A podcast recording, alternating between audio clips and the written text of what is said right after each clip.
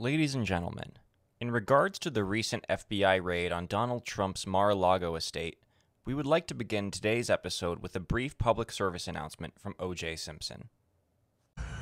Hey, Twitter world, it's yours truly. Well, yesterday I returned from Louisiana family reunion uh, to two of my house guests who's in town this week. Uh, one is a trumpet. Uh, he's from Fort Lauderdale, and the other one is just the opposite. and he's from Miami.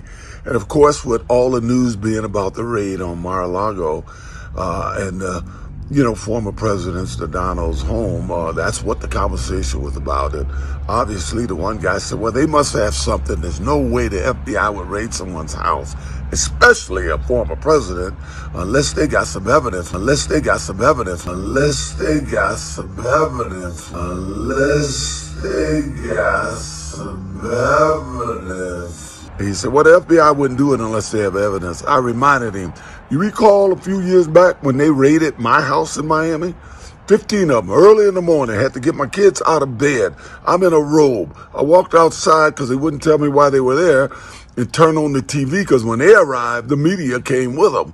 And I saw that it was the Ecstasy task force, a two year investigation. Hey, I came home, they were leaving. I never heard another word from the uh, Ecstasy Task Force. Actually, a couple of years later, I was getting a pedicure down the street from my house at this new place, and the new owner said she was raided that day, but she was involved, and she testified for the FBI against some guys. But she said all they did was ask me about you. And I told them I didn't know nothing about you. But my point is, the FBI can be wrong, even though it's hard to believe that Merrick Garland and some federal judge signed off on this unless they got something. I'm just saying. Take care. What's up, Twitter world? It's the Front Row Podcast. Hey, Twitter I'm just world. saying. How are you? It's me, yours truly. Yes, sir. Oh my God, OJ Simpson, the uh, the pride and joy of, of Twitter, and the pride and joy of he, he is America's Twitter account at this point. I, I think you'd agree with me there. He's the only talking head in the media that I trust these days. He has no agenda. No, you can't buy him. He's just OJ. That's true. It's if you want an unadulterated, unfiltered take without any bias, nothing. Uh, there, there's no intent behind what he says that has that's compromised by you know any of the political figures, any brands, because we know he doesn't have any branding deals. That's right. There's It's OJ Simpson. There's very little self awareness. It's just, it's great. He really, he really is talented because he was a football. He he was like a commentator, wasn't he? In the early Did, well, I mean, he was a fantastic actor. I really think genuinely very good in the Naked Gun movies. I, I thought he was great. comic genius. He was uh, Did actually a couple, I ca- couple rough spots in the '90s, and but other than that, yeah, but we don't we don't talk about that. You know, it's funny. Like Ezra Miller cannot get canceled for the Flash, but O.J. Simpson's career, it's like, you know, Yeah. ima- imagine if you murdered somebody in the 2000s or in the in the in 2022, O.J. could have gotten away with it, and his career would have been fine. Uh, if OJ went the Ezra Miller route, he could get away Yeah. with it. That's what he should have done. He, that wasn't available to him at the time, but okay. I am going to go to Iceland and join the cult of OJ after this. Yeah. So, what's up, Dante? How are you, my friend? We're starting a little sooner because we were so late last week on on releasing an episode. So now we're we're doing an episode a few days later. This is just we're just resetting the scales a little bit. We're readjusting for the weekly episode. How are you? That's right. I'm good. You know, I went to the beach this week, this past weekend. First time this summer. It's such a hassle to actually get to the beach, and then you walk there, and then you sit down, and after an hour, it's like, what is what is there left to do? So it was nice. You have to go at least once a year, but I don't know if I'll be back. So, are you one of those people who see? I when I go to the beach, I'm like, I want to just sit here for like two hours, read a book, shut my mind off. I don't want anybody talking to me. I truly enjoy it. Are you one of those people that just you just get bored pretty easily? You're you're done with it after a half hour. I love the beach. I love being there. However, the internet is not that great down there. And after the, the Oh. iPhone and everything warped our minds and made us all ADD, it's hard to just sit there in the stillness of nature and uh, and take it for more than you know 20 minutes at a time. Okay, so you're one of those people then. You're one of those people that you need to have your, your phone on you at all times. That's true. The beach I go to in Malibu, there's like no service. Yeah. And my wife loves it because I probably stare at my phone on an average. I think my daily screen time is something like nine hours a day. It's it's bad. It's very bad. Yeah. Um, so I think she she loves it because I have no internet, so I have no excuses. So I just I just leave the phone in the car. Yeah, my girl um, gets mad at me when I'm looking at the phone. I'm like, look, what do I have to be the only person in America or the world who doesn't, who isn't completely addicted to their phone? We all are. Also, the way it works is anytime I don't look at my phone for an hour, something huge happens. I I always seem to miss it. That's just how the timing of it works. Yeah, like Trump's Mar-a-Lago getting raided. You know, I wasn't looking at my phone. Next thing I know, there it's the big thing happened. Yeah, and what's funny about that is it obviously it's the big story of this week, but I was I got the notification from you. You texted me and you were just like, "Well, I guess we have to talk about Mar-a-Lago tomorrow." And I just looked at it and I gave you the little like uh, emphatic response, you know, the exclamation points or whatever. And then I just like yeah. put my phone down. I didn't even think about what you were saying to me because I was in the middle of something else. And then 20 minutes later, I was like, "What was Dante talking about?" and then I look and I'm oh my god they finally fucking did it it finally happened i mean they've been talking about this for i, I don't care what side of the aisle you're on they've been talking about this for years that you know and they're going to investigate yet, trump and raid his properties and all that and yet again jesse it's a thing where once you find out the details you're like is it really that serious the, the national archives raided him because he didn't return literally a cocktail napkin and the letter he got from Obama and some letters he got from Kim Jong Un. It's not. You're always thinking, "Wow, what did they? They found, you know, evidence that he was fucking Putin or something." No, it's he didn't return his letters and then some of his right. some of his keepsakes from the White House, and they they were just like, "Oh, well, if he's not going to return them, then we're just going to have to go take them." I know I did see some tweets uh, uh, from a friend of ours actually shared it in a group chat saying like out of all the things that brought Trump down, it was the now if you can argue this is actually bringing Trump down or not, but out of all the things to bring Trump down, it was the National Archives. It's a bunch of nerds working at the National Archives who just want to keep our uh, all of our letters in order. Um, yeah. So what is it? It's he. Trump was uh, he, went to Mar-a-Lago. He had everything in a safe. He made that he made that very clear in his statement that they they raided my safe, yeah. and he had a bunch of documents that were supposedly classified, but he he did cooperate with them back in January, right? If I'm not mistaken, where he turned over a bunch of documents, but they were suspicious that he hadn't turned over everything. I think is yeah. what yeah. I think w- what I can gather from it, unless there was something more to it, which Trump knows what they were looking for because the FBI agents had to leave the warrant. They had to give the warrant to somebody on the uh, property when they came in. So the nature of what they're looking for is contained within that warrant, even if Merrick Garland uh, is not going to exactly come out and announce it anytime soon. So at least the Trump side knows.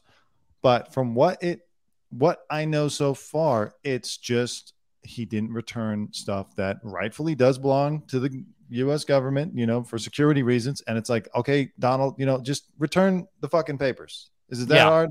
It's like one of those people where it's like, hey, can you pay me back? Uh, you know, like that type of person who just won't do the simple thing.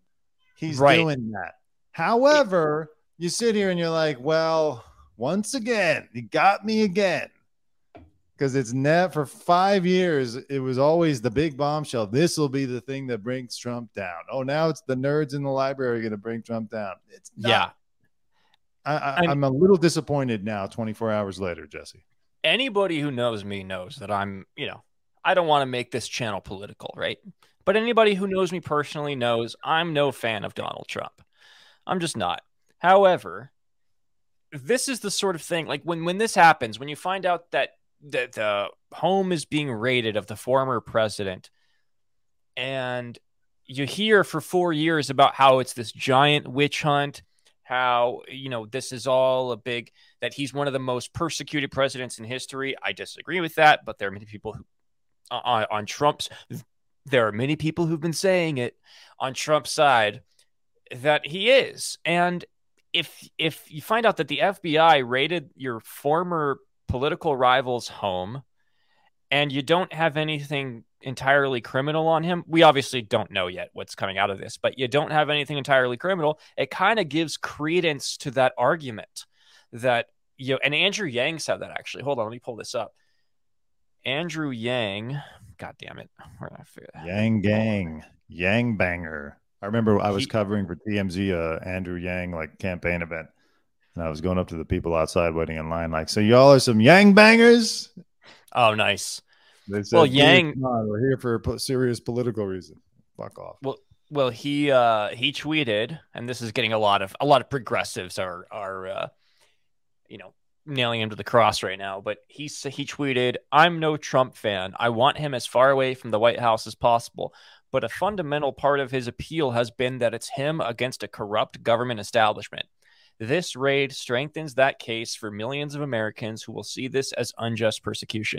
I mean, that's sort of my concern about this is uh you know, I'm sure there's stuff in there that Trump did that's illegal. Like we all know this at this point, but I'm not entirely sure that it's enough to to get him on anything. And if Yeah. it's not, then all it is is just like more fuel to the fire for them.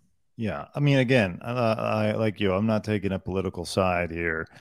Uh, I just notice a pattern of the media gets everyone all hyped up. Oh my God, they raided Trump. Oh my God, the Mueller report. Oh, his tax returns are finally released. The New York, the SDNY is going to take him down. It's finally over. Ah, and then nothing ever happens.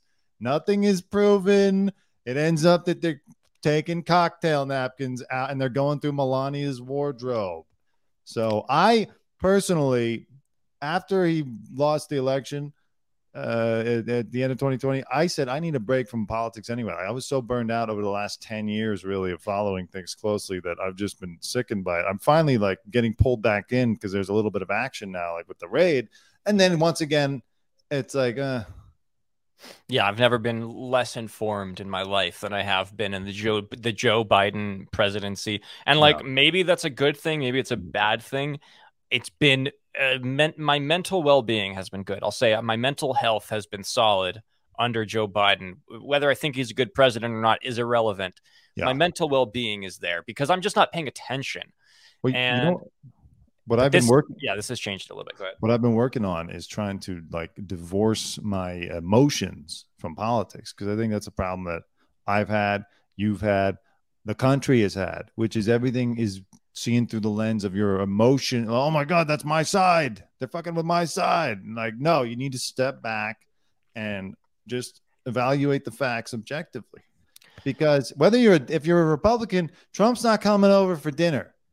All right. He Right. doesn't actually care about you. And Pelosi, if you're a Democrat, she's not giving you a stock tip. So No, but she does have great ice cream in her freezer. that's true. And she won't share it. I guarantee you. If you Oh, no. knocking, It's gourmet. It's she's like that's twenty dollars a a, a box. Nine thousand dollar fridge. Yeah. Um, so I, I, I've been trying to do that, and like you said, I'm a lot happier. I Mm. feel a lot. My mental health is better. I'm like paying attention to, to my life. It's it's great. Well, that doesn't change the fact, though, that liberals were celebrating this yesterday. Dan Bongino, he was on Fox News. He was like losing his mind. He's like, they're celebrating this. Don't you Yeah. mistake it. They're celebrating. They are happier than a pig, and you know what? All that. And uh, he's not wrong. Uh, if you if you need any proof, here is the uh, the woman who lost to Donald Trump in the 2016 election. Hillary Clinton is back in the news, and she was uh, trolling Donald Trump with uh, when the news came out that he was being investigated. Hillary Clinton promotes "But Her Emails" merch after FBI search of Trump's Mar-a-Lago. Um, yeah. a day after the FBI conducted a search of former President Donald Trump's Mar a Lago estate, Hillary Clinton responded on Tuesday with a tweet promoting merchandise emblazoned with the phrase, quote, but her emails, which has become the sardonic response among her supporters to Trump's many scandals. So this is what Hillary Clinton tweeted. Uh, quote every but her emails hat or shirt sold helps onward together partners defend democracy build a progressive bench and fight for our values just saying she should add a picture of oj i'm just saying uh, and here OJ is wearing it. Yeah. imagine OJ wearing a "But Her Emails" shirt. So this is uh this is Hillary wearing the "But Her email shirt. The I mean, day with- that Donald Trump. I Uh, don't blame yeah. Hillary from a from a personal standpoint because she was her and Bill were friends with Donald. They went to his wedding in 2005. You know, we all Yeah. know about their friendship beforehand, and then he, the campaign got very very vicious and very nasty. So Right. from a personal standpoint, I understand she wants to poke, you know, and good, you know, God, God let her. But everything now is um, a fundraising opportunity. And that's what's pissing me off and also making me get further away from the political machine, truly on both sides. Because I used to be signed up for the Trump emails so I could see what would, um, well, actually, here's what happened by the if anyone if I ever run for office and someone tries to dig this up, I bought one packet of Trump straws for twenty dollars. Oh my god. A friend of mine was like, "Oh, we go into a straw business. We can make straws for the environment, blah blah blah." But we need to like learn about the competition. So I said, "Okay, well, let's see. Maybe we'll make like some some Trump knockoff straws." All right. So if you ever find that donation, that's what the story is.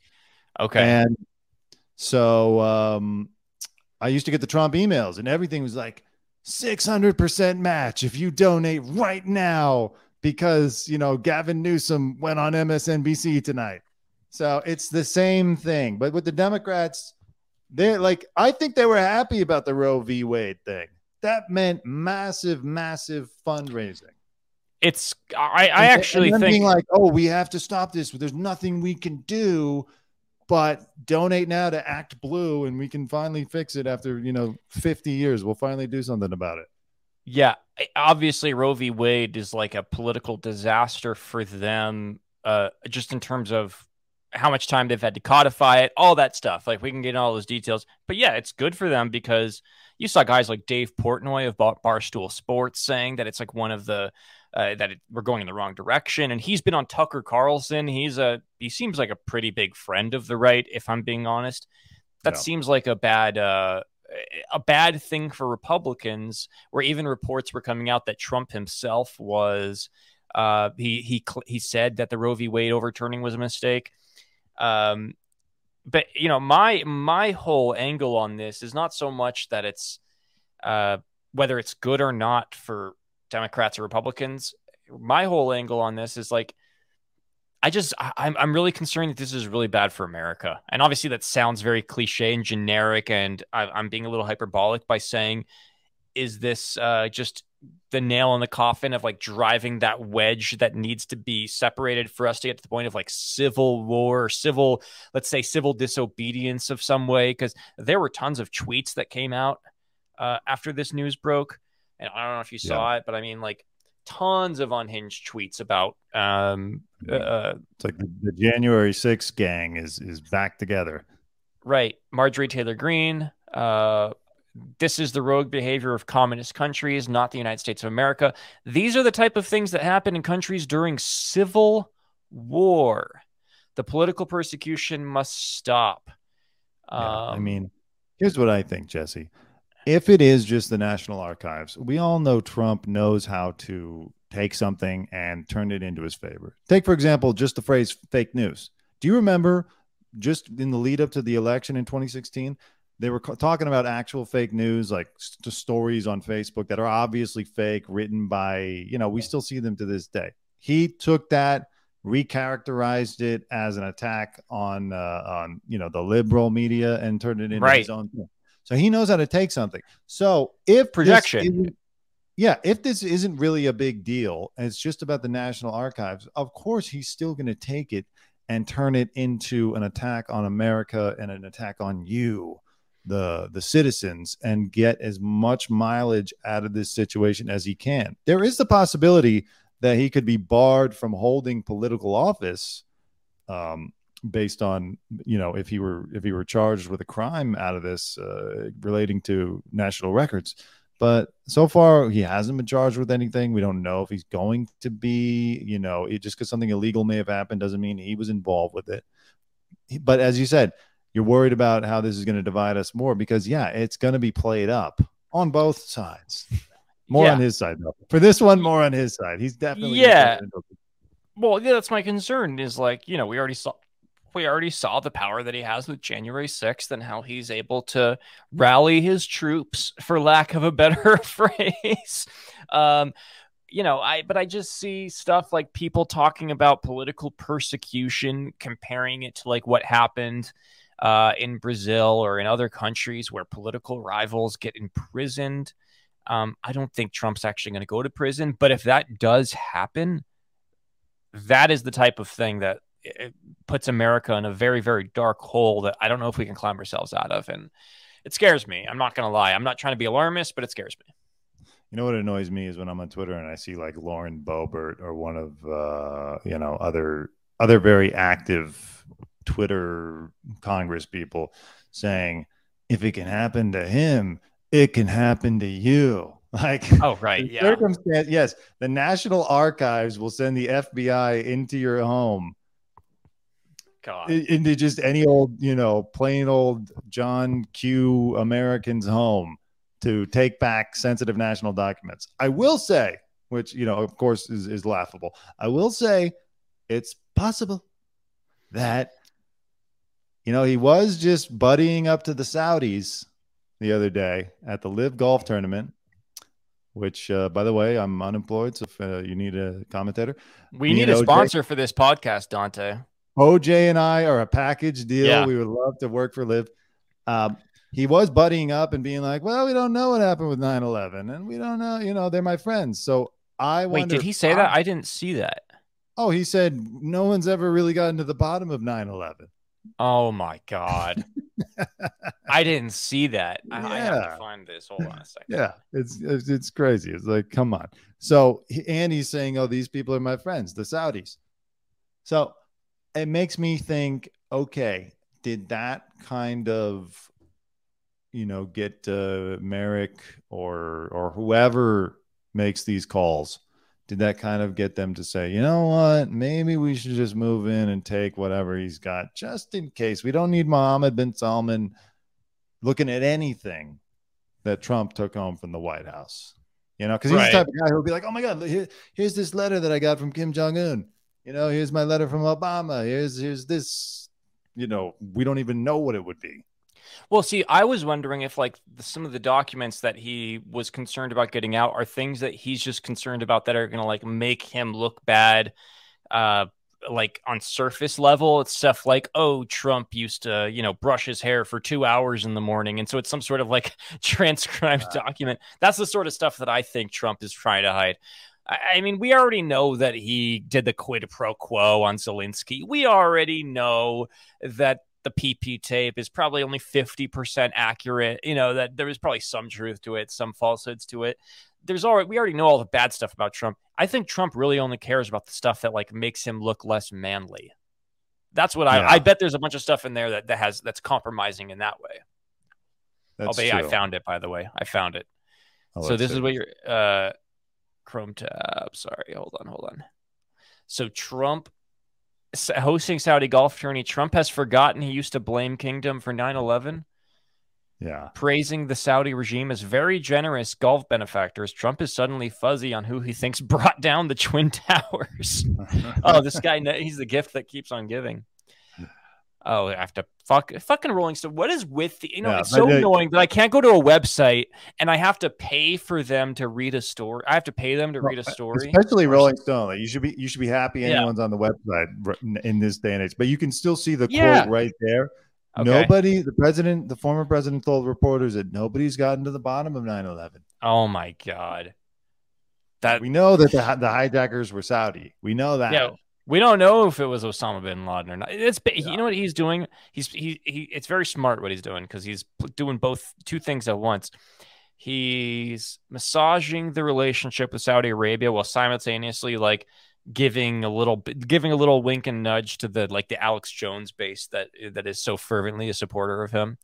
Yeah. Um, now, what do you think, Jesse? This is the big uh, question on everyone's mind. Does the raid make him more likely to run for president and possibly even announce before the midterms? Well, like you said, it depends on uh, whether or not this what they find could potentially bar him for running from office because that is part of it. That's an element of this where it seems like that's a that's probably one of the big motives behind uh, this raid, and b like it's an outcome because I guess if you are found to have withheld, you know, sensitive classified documents, you're deemed unfit for office. It's a federal crime. You can't run for office again. So it depends on the outcome of that. Now, how long Democrats stretch this out for? They're going to stretch it out long enough that it leads up into the midterms. We don't know what the political uh, football of this is going to be. I well, think it only they- helps them, to be honest, because his base was already his base to begin with. This changes nothing for the people who support him. This isn't like the Johnny Depp and Amber Heard stuff. This is the Trump base is the Trump base. They are not going to sway one way or the other based on what the National Archives uh, did. Yeah, it's not going to happen. No. Oh yeah, and I think based on what we know about Merrick Garland, uh, by the time he announces that Trump is barred from running uh, running for office, holding office, Trump will have already run and won, and he will be president already for like several months, and then they'll be like, "Well, but we can't do anything about it. He's already in." Not that I'm looking for him to be taken out. I'm not taking a side here. Again, I am divorced emotionally from politics. I'm just me. I'm just me in my shower here. right. Well, see. I Oh, that's you're in your shower. Are you you're recording the front row podcast from your shower? All right, I'm in prison. Okay. Are you in the Ukraine with Steven Seagal right Ukraine. now? I'm in the Ukraine with my good friend Steven Seagal. Oh my god. Did you see him by the way? Well, I mean, that's sort of why I brought it up. Um I, I mean, speaking of a guy that's uh spent his life sort of devoted to uh, well no wait that's a bad transition. I'm sorry. Scratch that part dante. I was going to say something and it made no sense whatsoever. Um, speaking of prisons how's that? Does that work? Sure does. Steven me, seagal. Yeah. steven seagal was at the uh, Ukra- a, a, ukrainian prison. Um, i don't know if you saw this. Um, right. Steven Seagal, for anybody who doesn't know, has been living in Russia for years now, literally so for is years. He, is he not like ever in America? I know he was granted Russian citizenship. I know that. So he, yeah, is he never in the United wonder. States? I don't think he comes back. Like it makes me wonder, did he have some kind of he knew some case was about to come his way and he just got out of the country? I don't like a he did like a Polanski thing. I don't know. Uh allegedly right. don't sue, blah blah blah. But he he is there. He's a friend of Putin. He's like Gerard Depardieu, the big fat old French actor. He's a friend of Putin, and he enjoys the the spoils of Putin's many wars. And there he is. He's is. looking more and more like Gerard Depardieu, if I must say so myself. He looks like a Hell's Angel. What is that? Oh God! Is that a he always he always wears that um, he it's almost like uh, the Hulk Hogan thing. He's or no, what Bret Michaels, the guy from Poison, Poison, right? right. Is that the band? Always yeah. covering up his hair. Uh, doesn't want to admit he looks like balding. He looks terrible. he looks like. I mean, yeah. although he is a national treasure, just not our nation, but he is a national treasure. Um, I mean, Steven so, Seagal from 1989 to 1994 to me is a national treasure. That run of films that he made oh still hold up to this day in terms of how bad they are, but enjoyable. Well, have you? I don't know if you've ever seen Executive Decision with uh, uh who's Goldie Hawn's husband again? Um, Kurt Russell. Yeah, that's Kurt Russell. Yeah, it's a great film. I mean, the, I remember seeing that as a kid and like just loving the fact that it was like there was no plot; it was just action the whole way through. I love that. And Steven me, Seagal was in it, I think, for like the first twenty minutes or something. Yeah, that's where he lost it. That's that was like the end of his golden age. And I heard that he was, uh, you know, spoiler alert, but I think he gets killed off in that movie. And he was in the first upset. twenty minutes. Yeah, yeah, yeah. He's only in it for like twenty minutes, and I remember seeing it. I was like happy about it. I was like, to me, as like a nine year old or ten year old, when I saw it, I was like, oh, what a twist! They marketed him on the cover, but he dies in the first twenty minutes. Well, he was upset how much that pissed him like, off.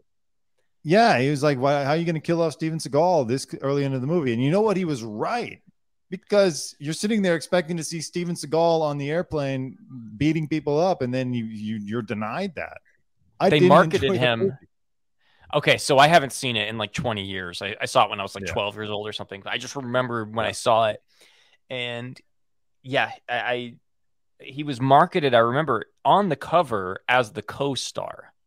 So Right. I, could imagine that was probably pretty frustrating for Steven Seagal fans.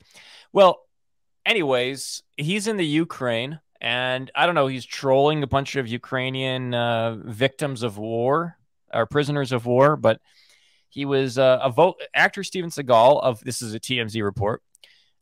Uh, of uh, I don't know if you have you ever heard of TMZ, Dante? A vocal supporter of you Vladimir used to work Putin. there, right? Yeah, you were right. a paparazzi for No. TMZ. Morgan Tremaine used to work there. Morgan Tremaine forced us to to Right. follow around uh, Amber Heard. Right.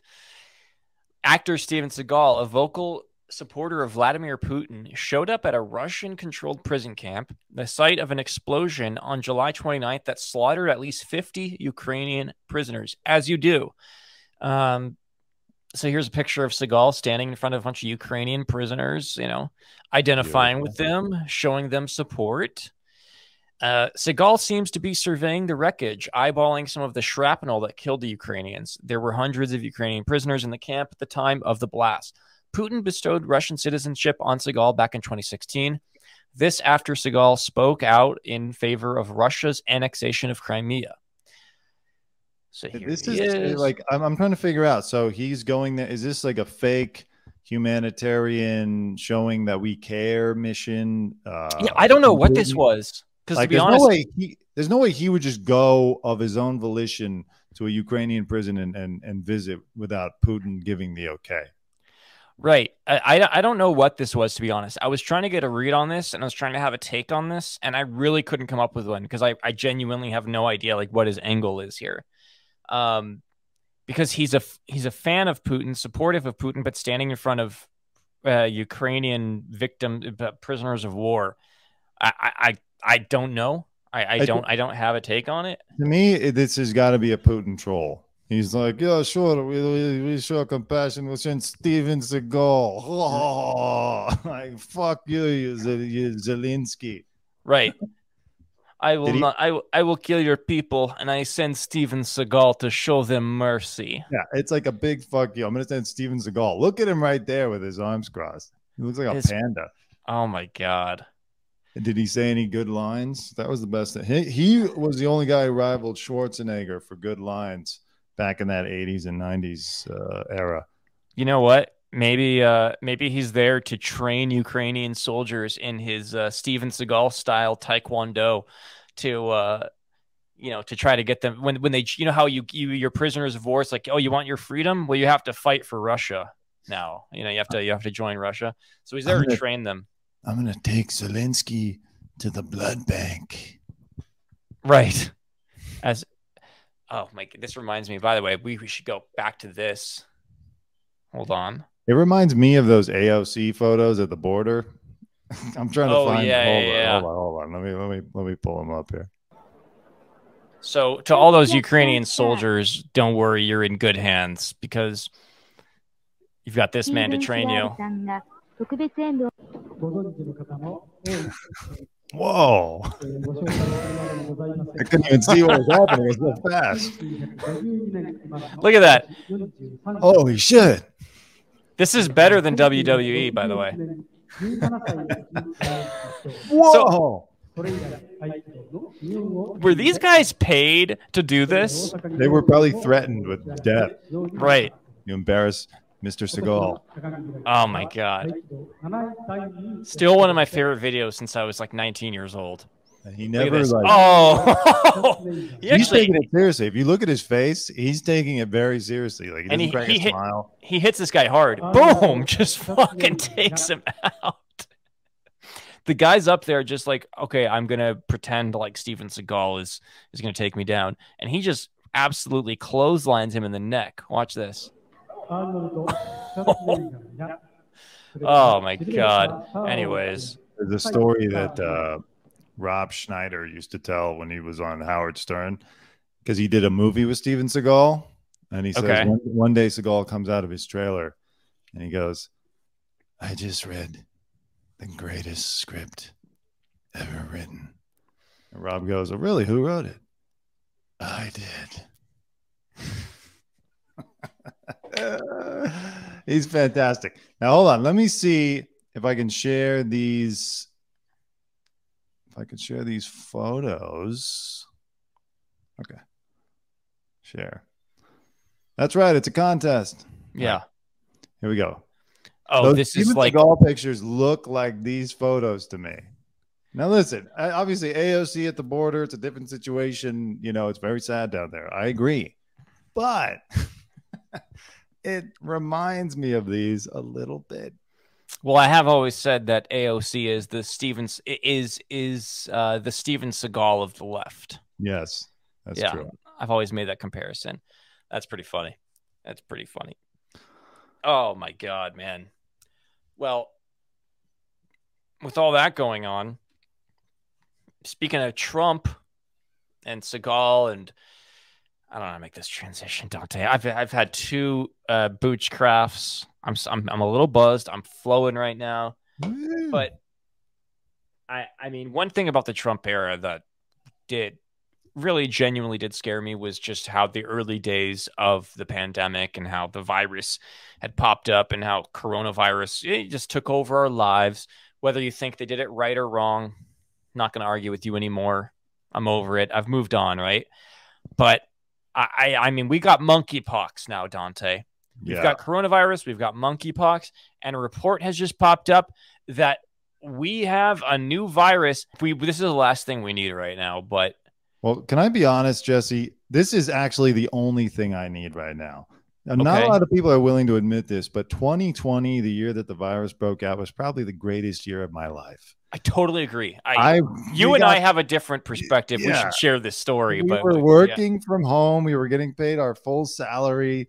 And right. once our work was done for the day, all I did is play video games and listen to like podcasts and and you know drink wine. It was fantastic. Every day, I wish I could go back to 2020. In 2020, I was sitting there Yeah, saying to myself, "This is the greatest year I've ever had," and I know it's ending one day at a time. And I wish there was some way to stay here. hold that thought because I want to get back to that. Um, but And so dong. So now we're we're living in an era where we've had three viruses. We've had coronavirus, we have monkeypox, and now we have the zoonotic virus known as oh god, I knew this name earlier and now I've blanked on it. The Hepina virus, also known as Langya oh, the Henipavirus, the Henipavirus, also known as Langya henipavirus. Langya, that was a contestant on American Idol about 15 years ago, wasn't it? Oh, well, I mean, that makes sense. Uh, also known as LayV, LAV, that can infect humans, has been found. A virus that has been, oh, it's an animal derived Henipavirus that ha- can infect humans, has been found in East China's Shandong province and Central China's Henan province, and so far infected 35 people in two of the provinces, according to an article published in the New England Journal of Medicine. The new type of Henipavirus was found in throat swab samples from febrile patients in eastern China with a history of contact with animals in recent times. Oh, God. Can you stop? Whoever's over there having contact with animals, can you stop, please? I mean, again, for us, 2020 was great, but like, leave the fucking animals alone. I mean, how many bats and how many pigs need to need to meet up before we just decide let's just separate our food? What kind of animals? Does it say? Uh, I don't you know what Dogs, please. Just dogs and cats. Scholars who participate in the study point out this newly discovered hem- henipavirus may have come from animals associated with febrile cases. The infected people have symptoms including fever, fatigue, cough, anorexia, myalgia, and nausea. Anorexia. The fuck? Uh, Isn't that a uh, long term condition? Yeah, that is. How do you get anorexia from a virus? I guess you get it and you just don't want to eat. Which I guess that's what it is. anorexia? Yeah. That's another way of saying loss of appetite. Let's just say loss of appetite. Um, Thank you, doctor. right. Uh, from this, I- the Hendra virus and the Nipah virus, which is the combination of the two words. That Nipah virus, they need to start calling it Langya because Nipah is gonna, you know, people are gonna trip up on that word. Say something very offensive. Right, sure. It can go two ways too, by the way. Um, Nipple this- virus. How about Right. that? We call it nipple virus. uh, this genus are known to infect humans with fruit bats as natural host of both viruses. It's So- the bats again. Yeah, it's always the bats. Leave the Uh, bats alone, please. this isn't a situation where it's like, hey, let's keep the bees alive. You know, don't don't kill off the bees because they're good Yeah. for the environment. Like, no, we should kill off all the bats. Yeah, you know what, Jesse? the I'm bats. actually- The bats need to go. You've had a good run. Like Ace Ventura Two was a great movie. I know that Guano and all that that was funny. We had a good run. We had some good jokes. It's time to go. I think it's time to commit genocide on all bats. Send them to. Mars, Jesse. Elon Yeah. needs volunteers. Send them to fucking Mars. Let Oh, them be- populate Mars. Great test subject. Yeah, that's all we need. Let's colonize Mars and let's also spread a virus at the same time. I just wanted. I just suddenly remembered. It actually wouldn't be good for you and I for a new virus to take over the world because there is no one paying us to stay home this time. So Right. Okay. So let's get bad. let's get back to this because uh, now is as good of time as ever to talk about it. Um, well, we'll we'll, we'll keep some things uh, uh, close to the vest here. That's right. Um, but so what we're referring to is when we were uh, we were field camera operators for TMZ for God. I started in 2008. Dante came along in 2010, 11. 11. And, you know, we were in the field for a long time. We had grinded it out. We had, you know, we'd never worked in the office. We were always in the field, driving 50 to 60 miles a day. It was a grind. You know, it was a lot of, it was a, a lot of time spent out in the sun. And then along comes a little thing called coronavirus in 2020. Hmm. And we were, uh, we were scared. Everybody was scared, but we also saw an opportunity to, uh, hey, let's, maybe let's not have to work in the field anymore. That'd be nice. We sent an email to the office explaining our concerns with being exposed to coronavirus. And then we got a response that we were pulled from the field. Right. And we got to great. go, uh, we got to work from home for a little bit and try to get interviews over FaceTime. And we got to do uh, Zoom interviews with celebrities. It was nice. It was a good little two months. Jesse, it was the greatest, Well- probably eight months of my life. Okay. So it was only, the whole Yeah. camera crew we got to work from home for the first time ever i mean we were we were field workers and then coronavirus comes around and we have to quarantine because uh, california shut down i mean like everything was closed newsom shut everything down there was nothing to do in los angeles so we were just forced to stay home and our job was to get interviews in the field but we were pulled from the field so for eight months, nine months, 10 months, our job was to sit at home, basically. Yeah. Well, I, mean, we I to- sent two We still emails. work, Jesse. I know we worked really. We Now worked that we are hard. now that we don't work there anymore, I can say I don't think I've worked less in my life. That was you. I was working hard every day. What the fuck? Yeah. Ah, it was fantastic. I wish we could go back. If I could go back to that first like five months of working from home and the pandemic, I, I would give anything. it was so nice. And anyone that's listening to this right now that lost a family member or you know Or file- jobs. to Yeah. file for bankruptcy, I really feel bad because when the Langaya hits, that's what's going to happen to us. Right. But goddamn, if we can't reminisce on the best time in our life, I caught up on so many shows and movies and just had time, just time to think. I had a uh, like a whiteboard on my wall with like all the movies. I wanted to watch and TV shows I wanted to watch. It could have been a blackboard. I'm not. I'm. I don't discriminate. And Oh, I I had all my TV shows, movies that I wanted to watch. Just a whole list of things.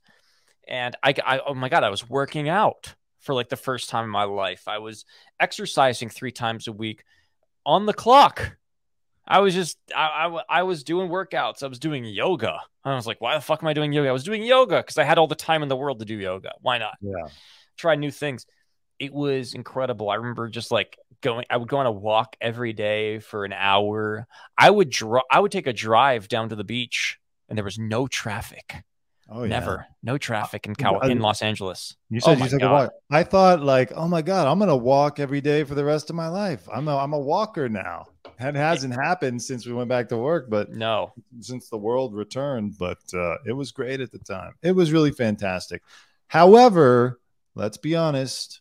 Now that we've been through it, I don't think that anyone would go for another lockdown.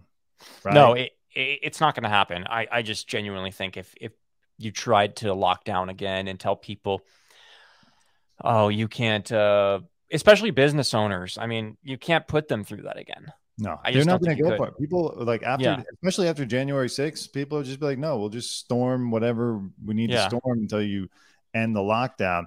Um, they tried to do it a little bit with monkeypox. They tried to be like, oh, you got to get scared of this monkeypox. We're have Yeah. to shut things down. And everyone just ignored it. And they're like, uh, I mean, don't get me wrong. I'm a little scared of monkeypox. Like, I don't want to get it. Yeah, but, like, Uh, but you're gonna get it if you go to I don't know a gym locker room. Isn't that where you're gonna get it? It's it's a lot harder to get and a lot more mysterious. They're not coming out and saying how like how do you get it? Is it I have no idea. on I an mean, airplane? I don't know. I mean, know I've what the problem is? Go ahead. You, YouTube is probably going to demonetize this if we're if we're giving misinformation. Right. All I'll just say is just be safe. Make sure that you, uh, you know, wash your hands, wear a mask. Maybe like fuck with gloves on or something. I don't know. Oh man, could you imagine if it was monkeypox first and then COVID? Oh, Imagine. I just wonder how things would have been different. yeah. I'll take a shutdown, but God, Yeah. Well, I'm worried that like a lot of this stuff is going to keep happening just because of how you know Bill Maher harps on this. I you know Bill Maher's you know we talked about Spielberg how he's lost it. Bill Maher's lost it a little bit for me personally, but you know he's made this whole thing about how are we going to be uh you know such germaphobes from COVID that we're gonna you know not have natural immunities built up for like other airborne illnesses that are out there. So are we, Mhm. is this stuff more likely going to spread now? I mean, it is a concern. You have to wonder. Well, okay. So what are they saying about Langaya?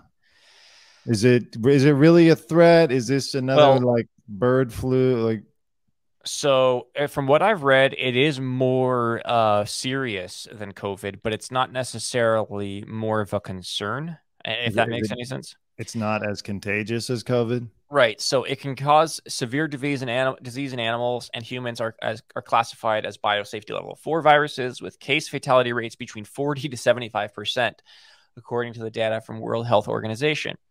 Highlights this is much higher than the fatality rate of coronavirus. However, there are currently no vaccine or treatment for Henipavirus, and the only treatment is supportive care to manage complications. I like the way they write that. However, like however, it's going to be okay. No, like however, there's also no vaccine. Right. That was a weird way of writing it. Uh, It's terrible The to say. The cases have so far not been very fatal or serious, so there's no need for panic, said Wang Linfa. I remember, though, a lot of people saying that for COVID. I mean, that was like at the beginning, there were a lot of people saying it wasn't. Uh, Yeah, I, I got an interview with Garcetti where uh, right after Biden won the Democratic nomination, and uh, he was there. It was a press conference. I was there. Been around many presidents, you know, in my time. And I met Biden. Garcetti, uh, I want to hear about that in one second. Garcetti was just like, uh, no, we don't have to worry about anything. No, we're not at the point where we need to like not go to sporting events. No, it's not going to be that crazy. No, no, no, no, no. And then like two weeks Right. later, we shut everything down. Of course. I mean, that was a lot of it. I remember, you know, I took a lot of my medical advice from Dr. Drew, and he was he was very adamant that we there was nothing to worry about. Yeah. So you met Biden. Uh, yeah. how'd that go? Uh, well, here, let me just to say, just to cap this off really quick, and then I'll get to it. Um, the cases of Henipavirus have so far not been fatal or serious, so there's no need for panic. Says Wang Linfa, sounds like a rapper, a rap, a professor for the in the program in emerging infectious diseases at Duke.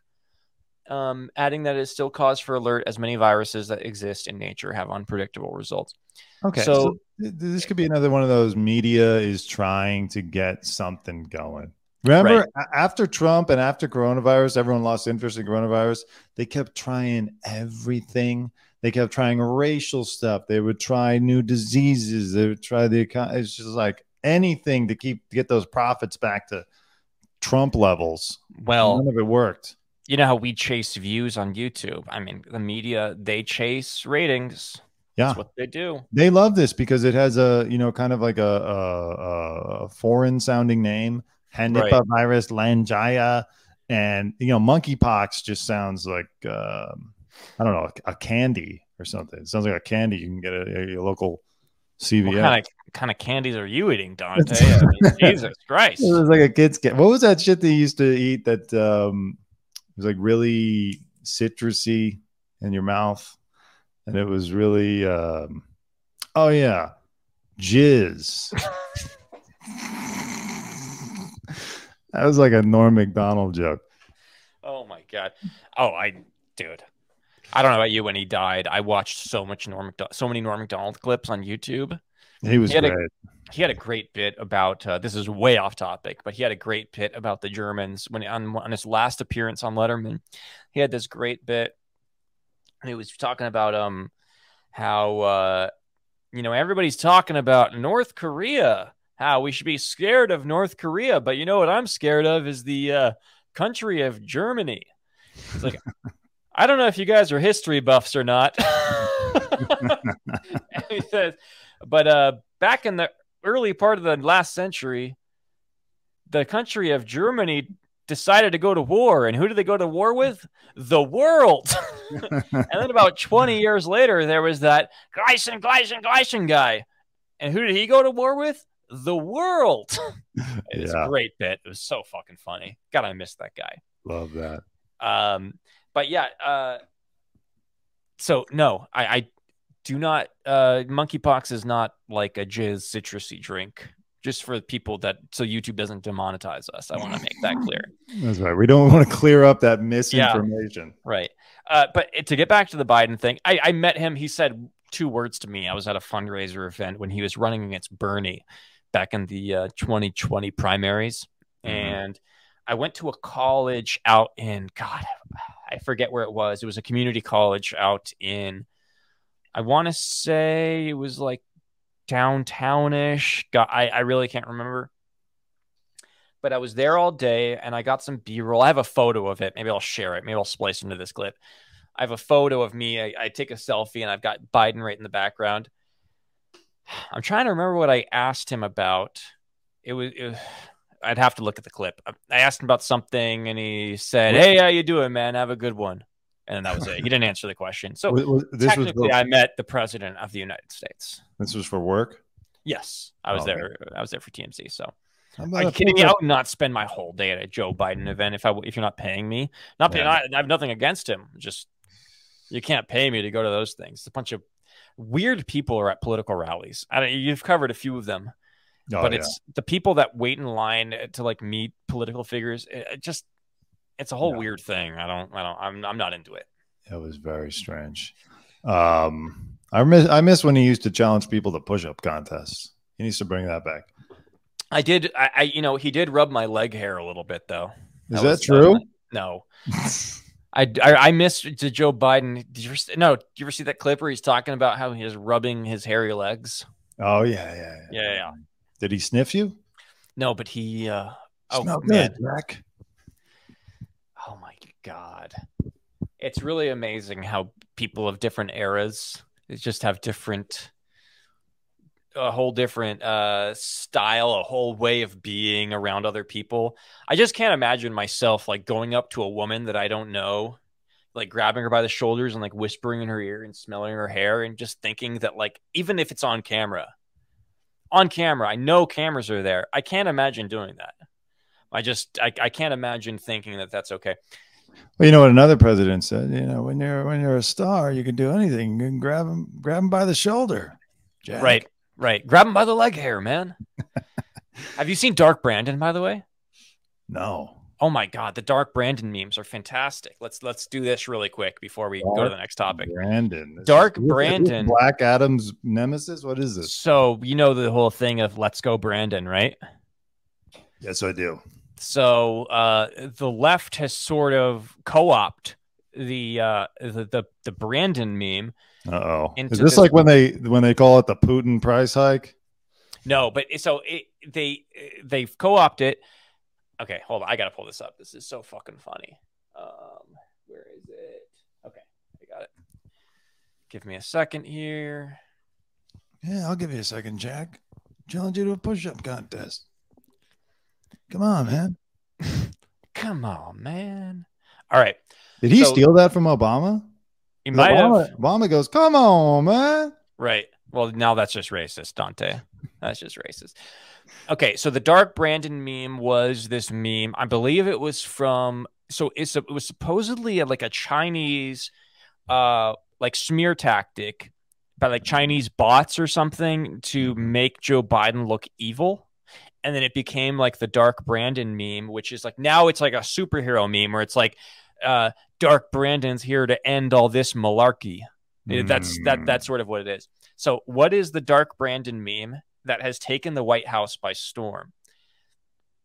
The phrase "Let's go, Brandon" started off as a dig at President Biden that spread quickly online and became a political slogan adopted by the president's critics on the right, including President Trump. The phrase became popular among Trump's base after a TV commentator mistakenly interpreted the crowd's background chanting of "Fuck Joe Biden" as "Let's go, Brandon" in support of NASCAR driver Brandon Brown. But recently, the use of the phrase has shown signs of shifting. The White House has attempted to reclaim the Let's Go Brandon catchphrase in wake of recent wins by the Biden administration via a new Dark Brandon meme that has flooded the internet. Uh oh. Uncomplimentary Dark Brandon memes first started to make the rounds online shortly after Biden was elected president, according to Politico. So it started as a bad thing, and now uh, the left has co opted it in their favor as like a joke meme. So, but on Sunday, new imagery started to gain popularity on Twitter. One that was complimentary. Some shared images of Biden as the Dark Brandon, ominously darkly lit, Terminator esque images of the commander in chief with bright red eyes.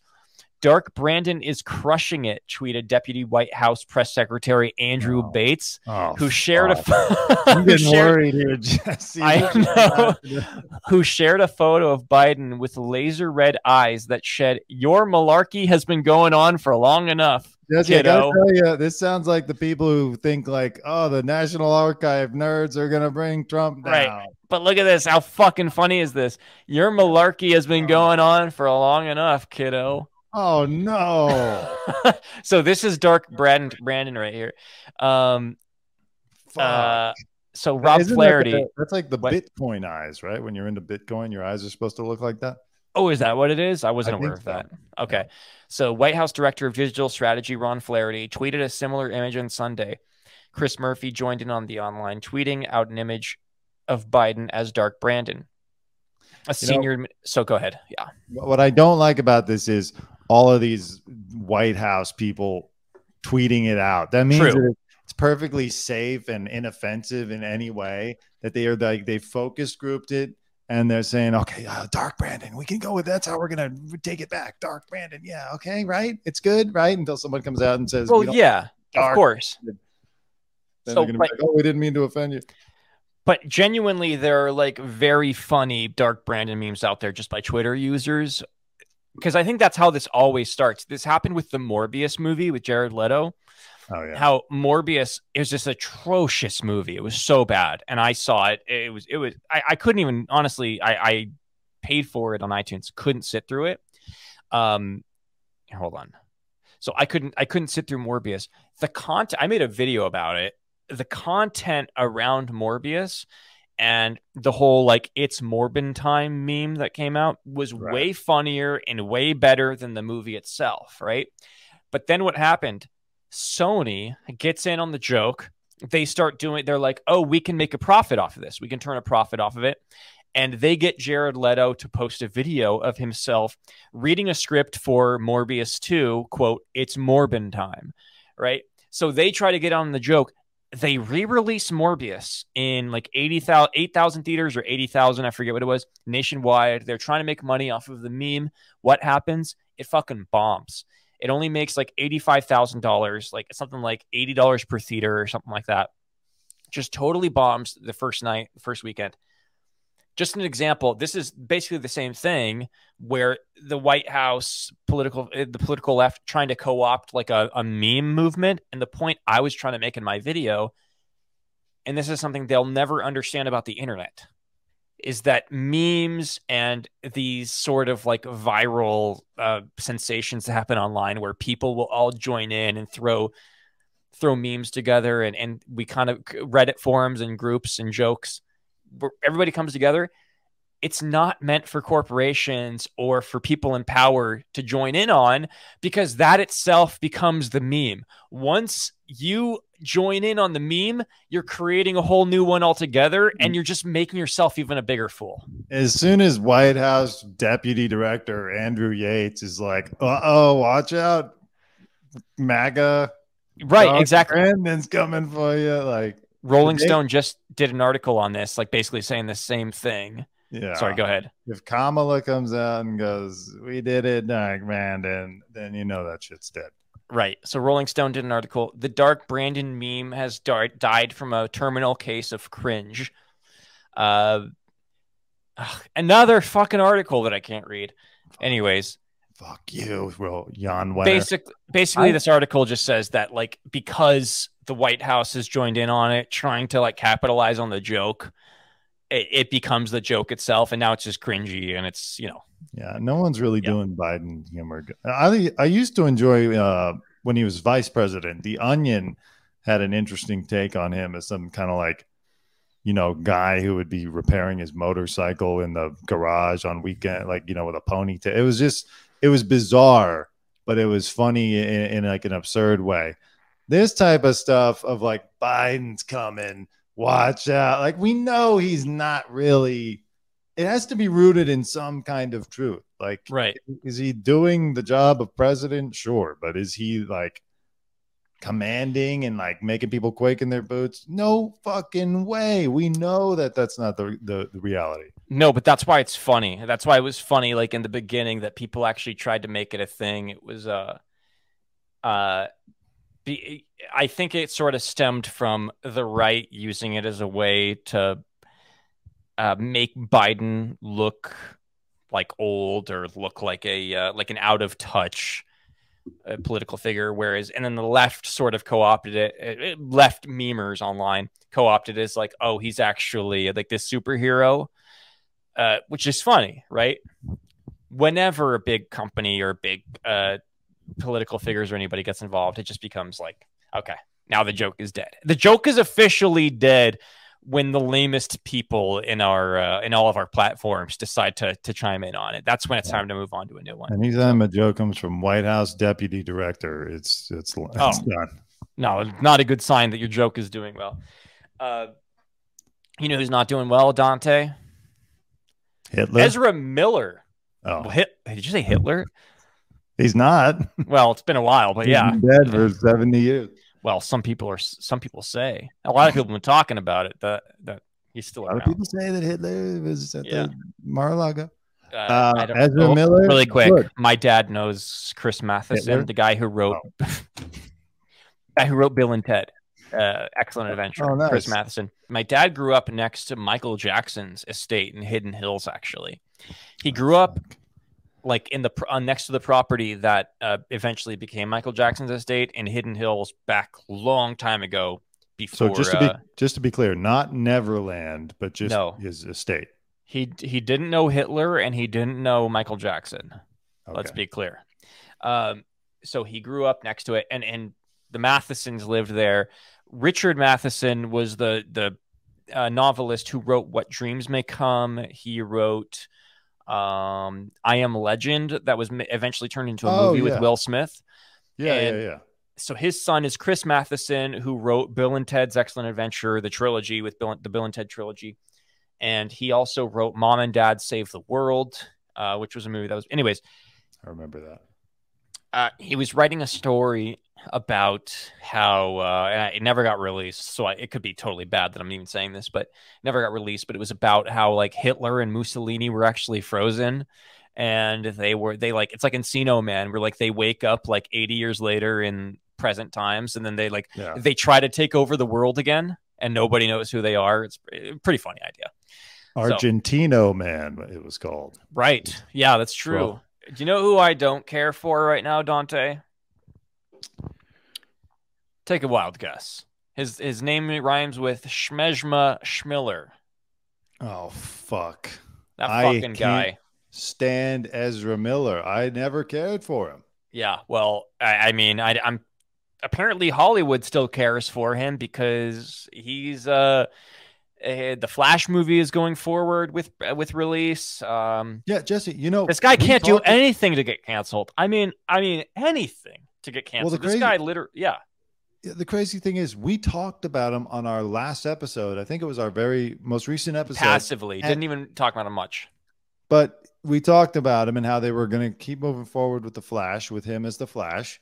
And since our episode, he's been charged with a crime and In Vermont. still in Vermont, and it's always somewhere weird like Vermont. It's never just LA. He's always up in the woods somewhere, and still, he's they're they're gonna release the Flash, right? With with Yeah. Ezra as a star. Okay. Yes. So here's what happened. So he was charged with felony burglary in Vermont. Um, supposedly he robbed some people of alcohol. Uh, it seems to be the story. Be- be- before we move on, Is that him in the corner in that video? no. let's let's let's close that because this is actually about underage grooming. So maybe we shouldn't be joking about that. Before we move on, I had said, um, actually, no, let's go because I I'm, I have a point to make. So Ezra Miller charged with felony burglary in Vermont. Ezra Miller, the embattled star of Warner Brothers' The Flash movie, has been charged with felony burglary in Stamford, according to a Vermont State Police report. Vermont State Police were notified of a burglary complaint from a residence in Stamford at 5:55 p.m. on May 1st. Police found that several bottles of alcohol were taken from the residence while the homeowners were not present. After collecting statements and looking at surveillance footage videos, police found probable cause to charge Miller, Miller with felony burglary into an unoccupied dwelling. Um, I mean, this guy's been driving around the United States with like a loaded handgun and body armor for like the past like month and a half. I, mean, I mean, like a legitimate public safety issue with this guy driving around.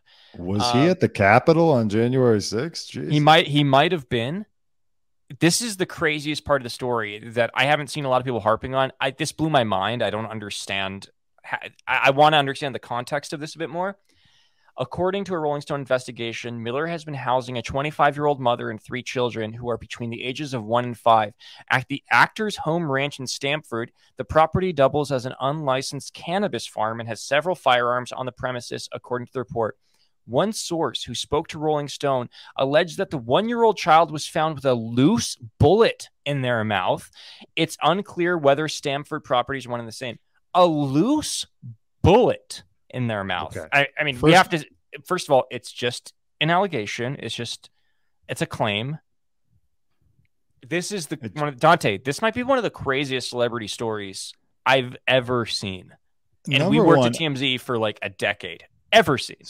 Yeah. Someone like Ezra Miller should never be allowed to live on a ranch because he's got too much space to do weird shit out there and kidnap people and all that. Or, you know, allegedly, But he's never in one place at the same time, though. whatever you want to do. He needs to live in an apartment building with a lot of people who will overhear whatever weird shit he's going on. He's got going Yeah, on. and, He you needs know, to live in an cops on him. Oakdale building. He's the kind of guy who does like the most dangerous game on his Stamford, Vermont ranch one night with a one year old. Total Right. sick fuck. I can't stand him. I don't know what's crazier, the, him or the people who support him and like the whatever fan base he has that has Warner Brothers so scared to just kick his fucking ass to the curb. I'm sick of Ezra Miller. God. Okay, so you mentioned that, and I'm A big- actually fired up. a big part of this is the fact that so Da- this girl named Dakota Fire Eyes is that her name?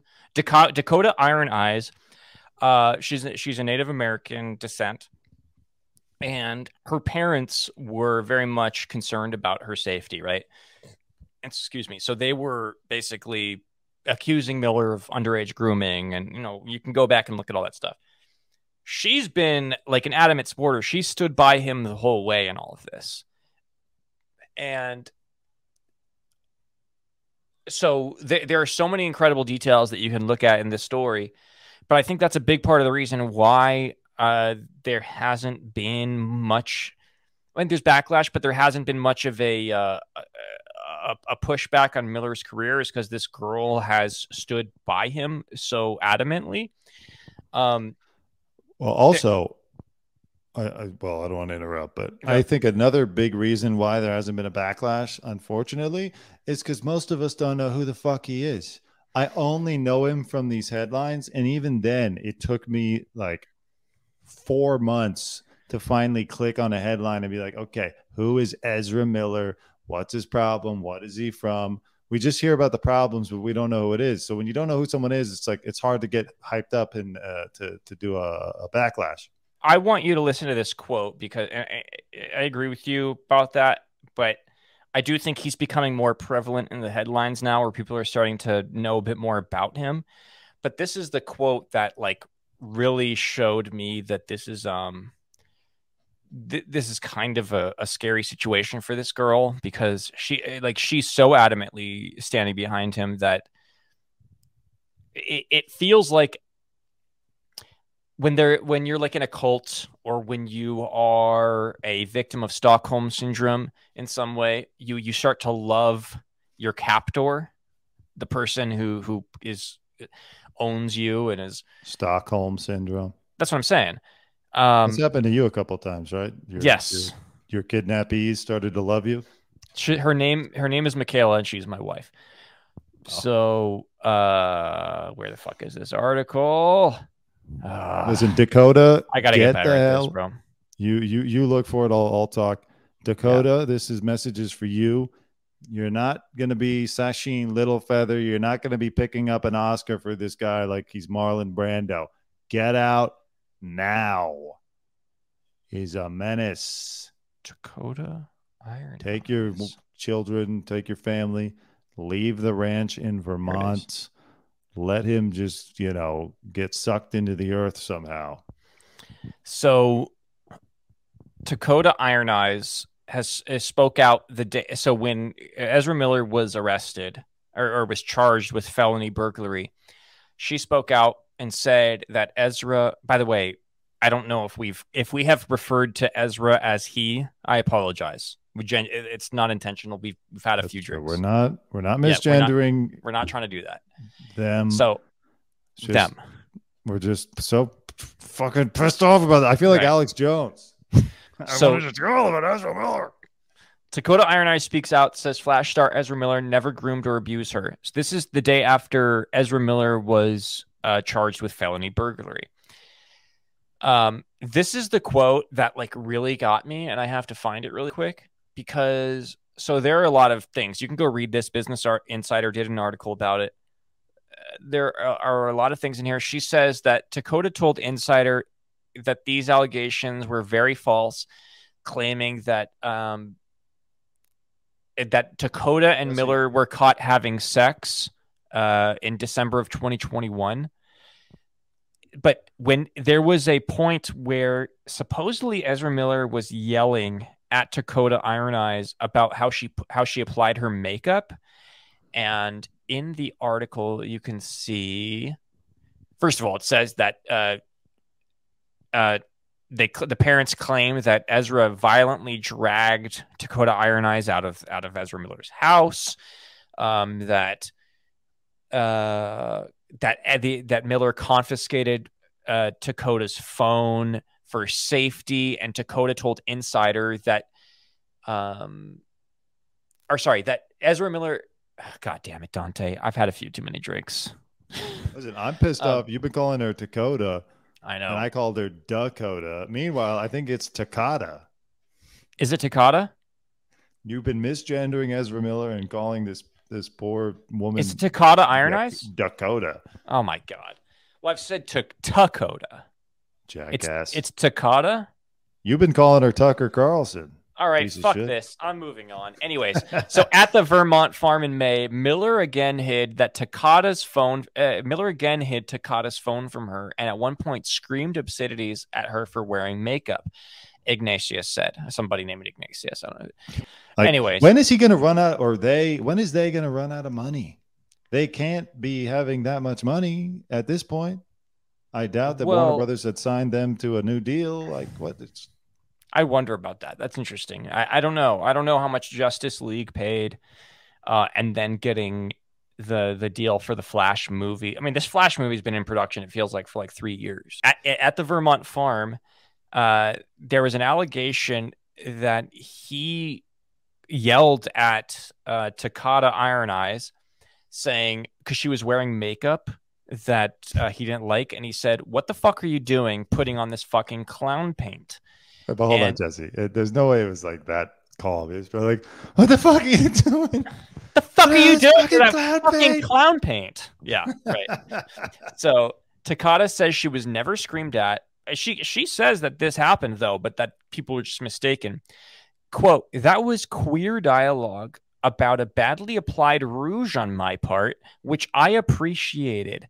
I think the fact that a catty comment made by a queer person about makeup being considered abuse is actually quite homophobic rhetoric. So she's projecting it onto the the critics of this happening, and she's like being uh it's what is it called when like the victim of like is being uh, she's like being apologetic towards Miller like Yeah. basically this has all the ingredients for group uh, the being sort of like a Stockholm syndrome type of situation where she's b- being so apologetic for her captor that she can't see anything bad about what he's doing I, I mean, I don't want to get too involved in their life. And if she genuinely likes him, I apologize. I'll admit I'm wrong down the well, road. I mean, look, she's. but it sounds like she's, young. very, yeah. Yeah, she's impressionable. You know, this guy or this they is a big star. You know, in Vermont, out here, who cares? But in Vermont, definitely they is a big star.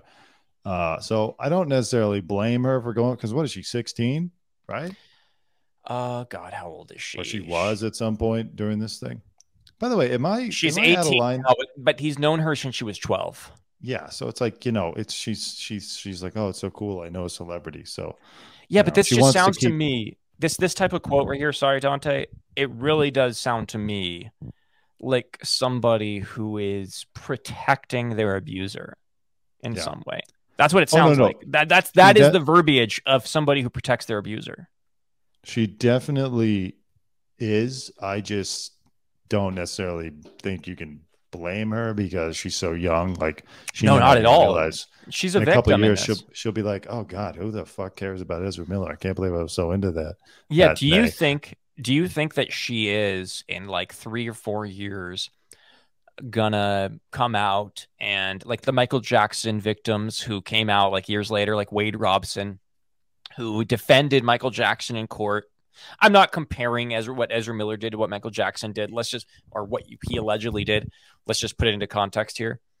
How Wade Robson defended Michael Jackson in court. He was one of his primary key witnesses in Jackson's original trial in like the late 90s. And then makes the documentary with HBO about how, you know, Jackson raped him and how he was uh, a victim of Yeah. uh, pedophilia. Do, is No. this a similar situation where you think that maybe Dakota Iron Eyes is going to uh, come out maybe in a few years and and, and acknowledge that what happened to her was uh, inappropriate? I think so. I think as she grows up, she will look at it through more adult eyes. You know, your brain is still growing. Well, she worships him. I mean, he's like a cult leader. He's re- he ran like a cult out of an Airbnb in Iceland, supposedly. He's like a Well, cult n- guy, Yeah, and like you said, he's not that Jer- charismatic though. He and Jared Leto, yeah, he's like a wannabe Jared Leto. You know, Jared Leto has that island cult where he walks Right. around dressed like Jesus, and but people are into it. It's big. It- It's like the Revolve Festival down there. This is a three people, and one of them's a baby on a ranch in Stamford, Vermont. He's trying, but he's failing.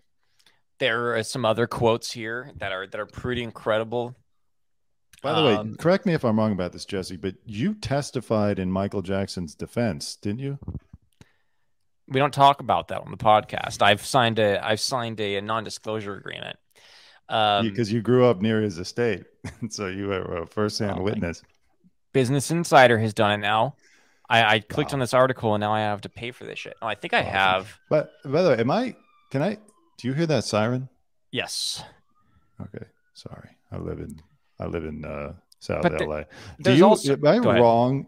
I'll just say this one thing. It's kind of a non sequitur. Am I out of line to take a little bit of umbrage with this idea that only that it's queer dialogue to criticize someone's makeup? Like, is that specific to the the queer community where when the you can't criticize makeup. I That's mean, not I think queer if, dialogue. if you're a straight guy like criticizing um like a cross dresser, like who are the like uh Katya or whatever her name is from uh But- uh we girls who like to watch. What's that show on Netflix? We like to watch on Netflix those uh the the the cross dressers. Like if you're criticizing them like as a straight guy saying, "Oh, I your like your makeup looks uh, maybe you're being, you know, Yeah. uh, No, but that- that- that's some like way." that's if you're going and criticizing people who are you know dressing of the opposite sex or, or, or you know transgender i'm talking about the way she put it sounded as if oh that's queer dial like that belongs to the queer community criticizing the way you Oh, apply makeup I see. what are you talking about Yeah, I don't know. I I, I I'm not I'm not uh I'm not a part of that world enough to know the uh, answer to that question. i just i just don't like when groups of any kind try to claim things that everyone does for themselves Oh, claiming it's like- ownership over something, and Yeah, then if you make now any if I sort of comment about it, yeah, right. if I criticize the makeup that you put on before every podcast, now I'm appropriating queer dialogue. What if this is makeup, I've got a real problem because I'm getting some lines on my forehead. I wish I was putting on makeup. God. Um. Yeah. Well, that's. I I agree with you. Um. I'll have to consult my wife. She's the woke one in the relationship, so she'll she'll answer that question. I'll get back to you on it. Why don't I'll you get back. consult her over a glass of adrenochrome that you took out of a Republican baby's body? Oh my god! I wouldn't be surprised if that's what Ezra Miller's doing. To be honest, he's go he's going for that. He's Yeah. going for that. so You've heard those conspiracies, right? Democrats eat babies. and- yes, and, of uh, course. drink adrenochrome. I mean, come on, like we were all in our twenties once. Um, you know what's funny? so we were talking about this last week to to cap off this Miller thing. We were talking about the uh, CEO of Discovery and Warner Brothers and why the fuck they're still going on with this movie, the the Flash movie.